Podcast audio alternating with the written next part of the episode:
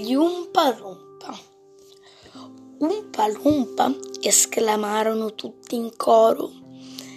Umpa Lumpa, direttamente importati dal cuore della giungla di Lumpalandia, disse con orgoglio il signor Wonka. Ma non esiste un posto del genere, esclamò la signora Salt. Mi scusi, signora, ma Signor Wonka strillò la madre di Verruca. Guardi che io insegno geografia, dunque lei saprà bene che terribile paese sia quello.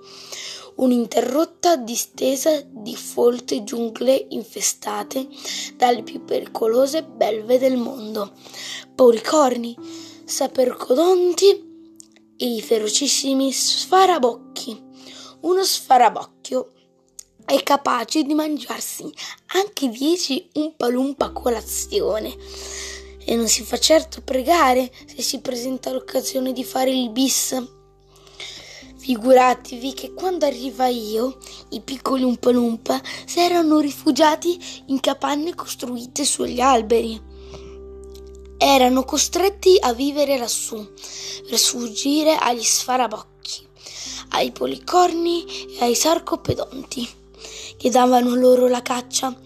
Per sopravvivere s'erano ridotti a nutrirsi di bruchi verdi, che hanno un saporaccio, e i poveri Umpalumpa passavano ogni secondo della loro giornata ad arrampicarsi in cima agli alberi più alti per cercare qualcosa da mischiare ai bruchi verdi, per renderne il sapore più accettabile.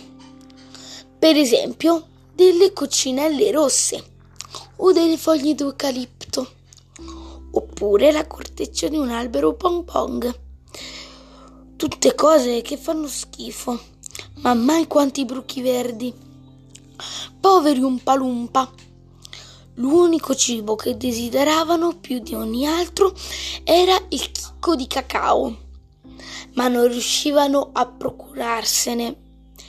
Un Umpalumpa poteva ritenersi fortunato se riusciva a trovare tre o quattro chicchi di cacao l'anno, ma moriva di voglia solo al pensiero.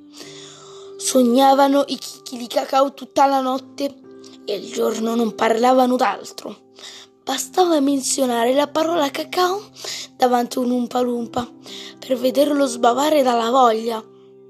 Si dà il caso che il chicco di cacao cresce sugli alberi di, del cacao, continuò a spiegare il signor Wonka. Sia la materia prima da cui si ricava il cioccolato. Non si può fare il cioccolato senza il chicco di cacao. Il chicco di cacao è cioccolato. Io stesso ne uso miliardi a settimana in questa fabbrica. È così, miei cari ragazzi.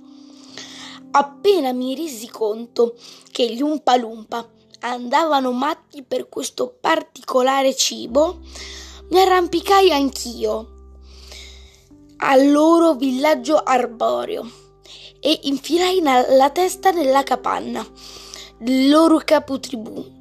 Il poveretto aveva un aspetto emanciato e malattico.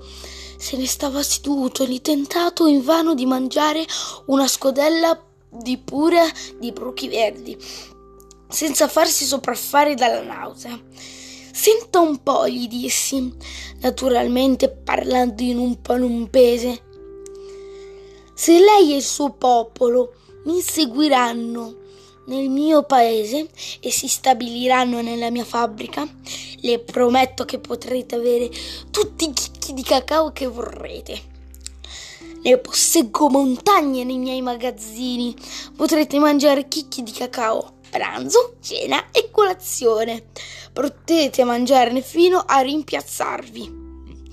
Vi pagherò perfino il salario in chicchi di cacao, se volete.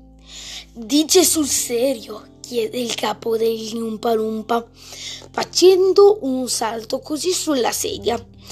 Ma certo, e se volete potrete mangiare anche cioccolato che a dire la verità è ancora più buono di chicchi di cacao perché si aggiunge latte e zucchero.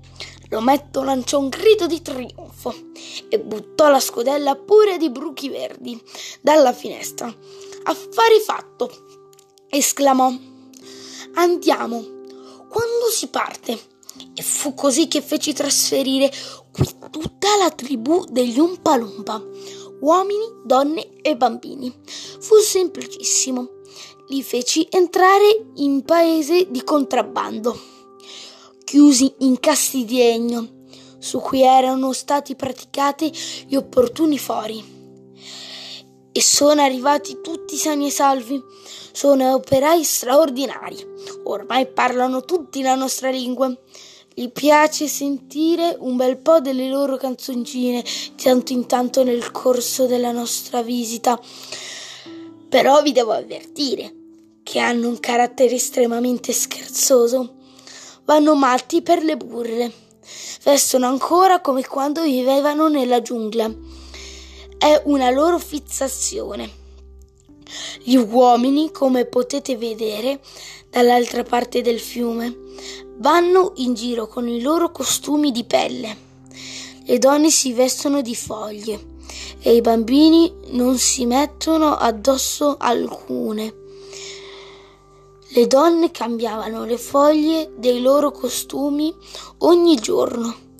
Babbo, strillò Verruca Salta, la bambina che le aveva tutte vinte. Babbo, anch'io voglio un umpalumpa. Fammene a prendere uno, lo voglio subito. Voglio portarlo a casa con me. Forza, vammene a prenderne uno. Svelto. Su, su, piccola mia, le rispose il padre. Non sta bene, interrompe il signor Wonka. Ma io voglio un umpa lumpa, strillò Verruca ancora più forte. E va bene, va bene, ma non in questo momento. Cara, abbi un po' di pazienza. Vedrò di procurartene uno prima della fine della giornata.